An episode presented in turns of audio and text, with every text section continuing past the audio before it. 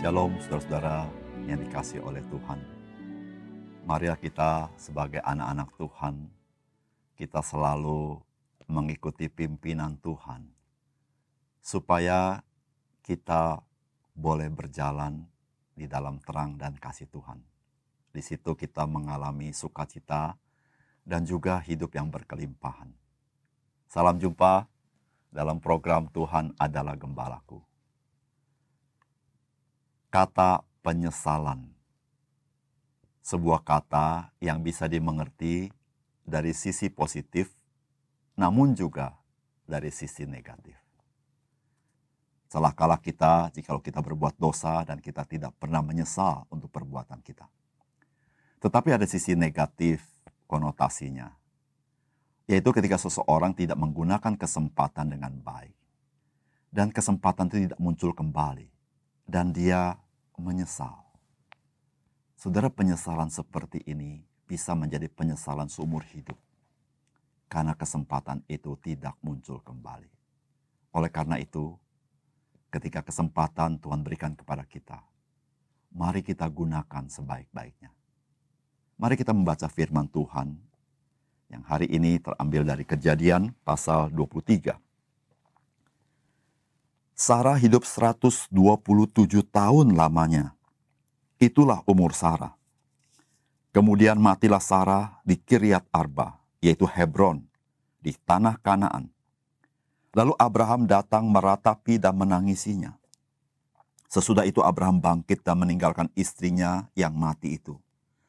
Lalu berkata kepada Bani Het, Aku ini orang asing dan pendatang di antara kamu Berikanlah kiranya kuburan milik kepadaku di tanah kamu ini, supaya kiranya aku dapat mengantarkan dan menguburkan istriku yang mati itu.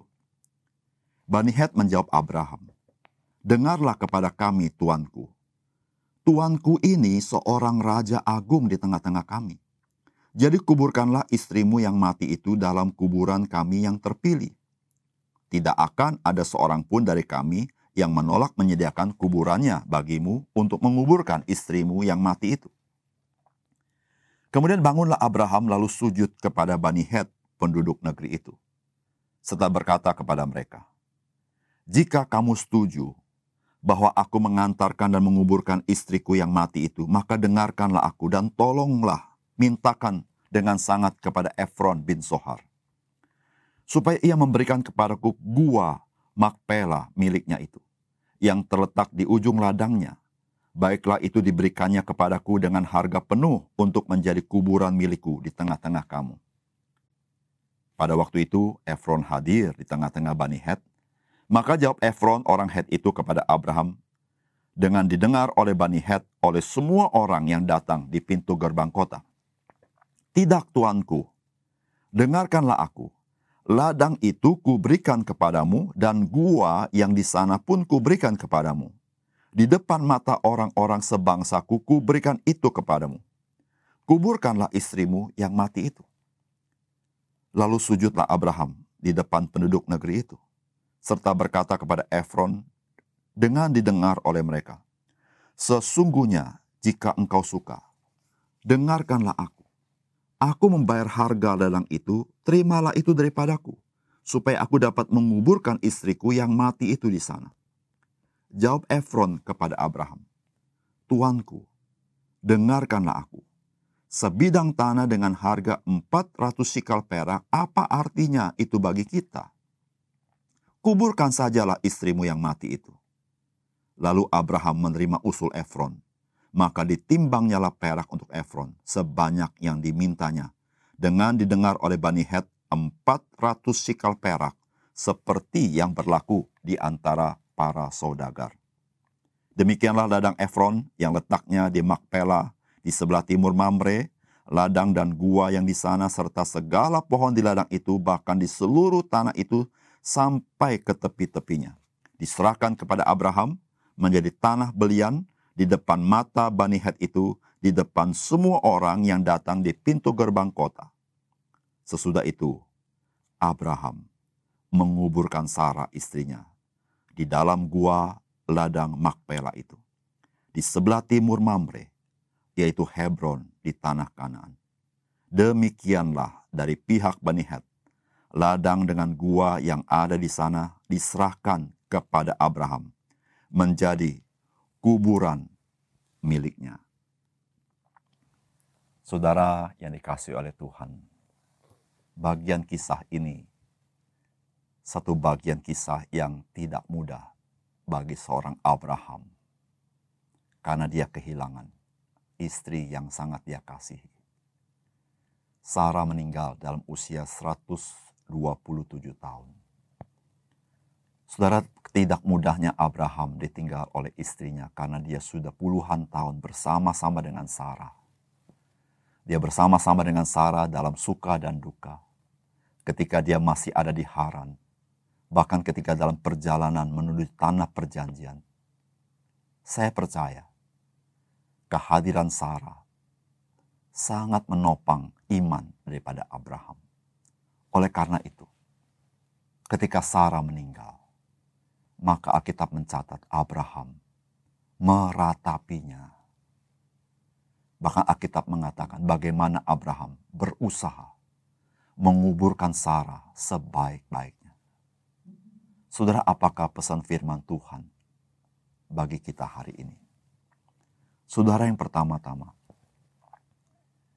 mari kita menggunakan kesempatan sebaik-baiknya. Karena orang yang kita kasihi tidak selalu ada bersama-sama dengan kita.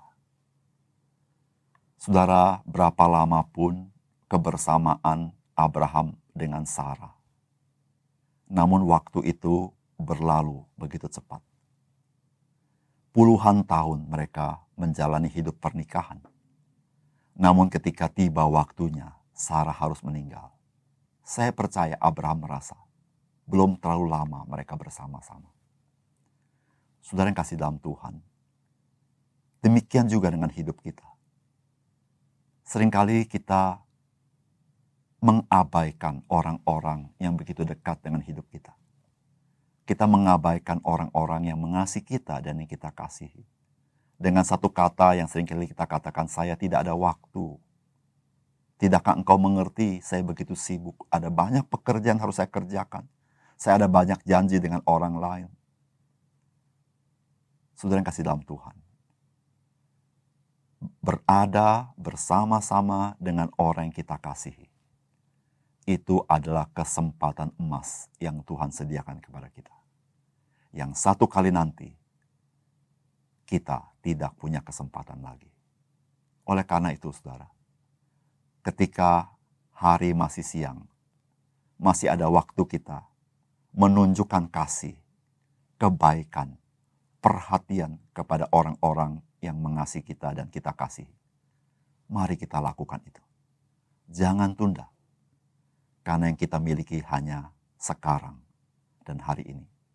Hari esok kita tidak tahu. Yang kedua, Saudara firman Tuhan memberitahukan kepada kita, mari kita jangan menginginkan lagi kehidupan yang lama. Namun marilah kita tetap dalam hidup yang baru. Bahkan kita maju dalam hidup yang baru ini. Saudara-saudara, kalau kita membaca kisah ini, betapa rumitnya Abraham itu. Bukankah dengan mudah dia bisa mendapatkan kuburan, bahkan kuburan yang terpilih yang akan diberikan oleh orang Het, bahkan Efron, pemimpin orang Het itu akan memberikan kuburan yang terbaik bagi Sarah.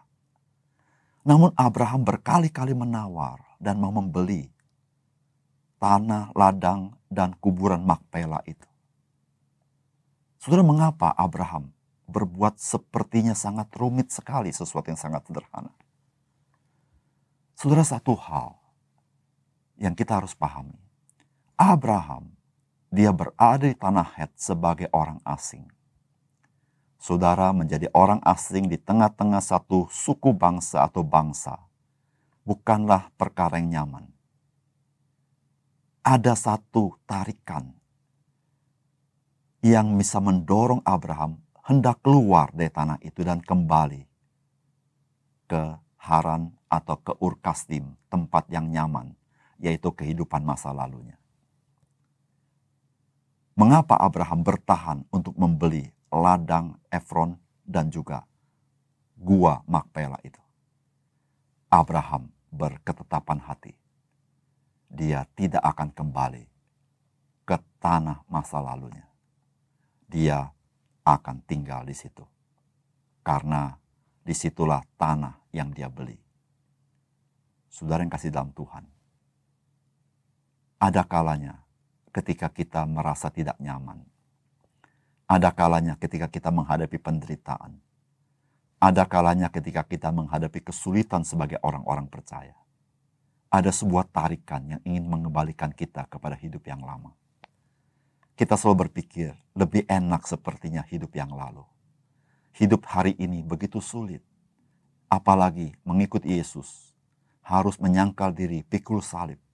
Ada banyak kesulitan, ada banyak air mata. Saudara yang kasih dalam Tuhan. Hari ini Tuhan memanggil kita Jangan menengok ke belakang seperti istri Lot. Jangan menengok ke belakang seperti bangsa Israel di padang belantara yang menginginkan kenikmatan Mesir, tetapi lupa akan panggilan Tuhan ke tanah perjanjian. Saudara yang kasih dalam Tuhan, mari ikuti Yesus, arahkan matamu kepada dia. Karena dia setia di dalam segala perkara, bahkan dia setia kepada janjinya kepada kita. Jangan mengingini kehidupan yang lama. Mari kita bertumbuh dalam hidup yang baru.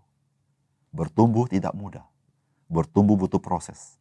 Ada kalanya, banyak kesulitan, dan mungkin ada penderitaan. Namun semuanya itu untuk membangun kehidupan kita sebagai orang percaya. Yang ketiga,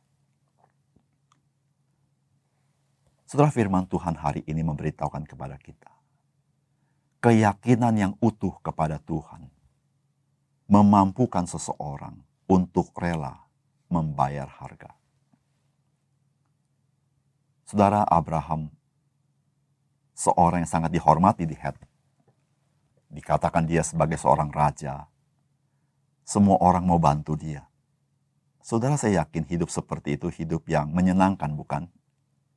Tapi saudara-saudara perhatikan.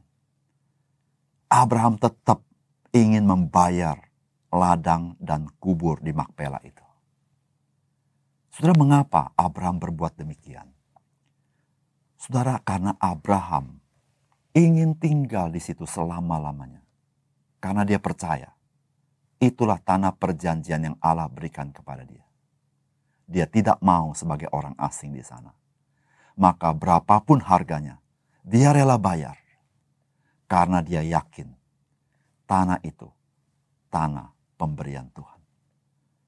Saudara yang kasih dalam Tuhan, seberapa keyakinan kita akan panggilan Tuhan, seberapa keyakinan kita kepada keselamatan yang Tuhan berikan kepada kita, seberapa keyakinan kita kepada kasih Allah yang tidak bersyarat itu. Sejauh itu, kita baru rela membayar harga untuk apa yang Tuhan mintakan kepada kita. Jikalau kita tidak punya keyakinan yang utuh kepada Tuhan, kita tidak pernah rela membayar harga bagi Tuhan.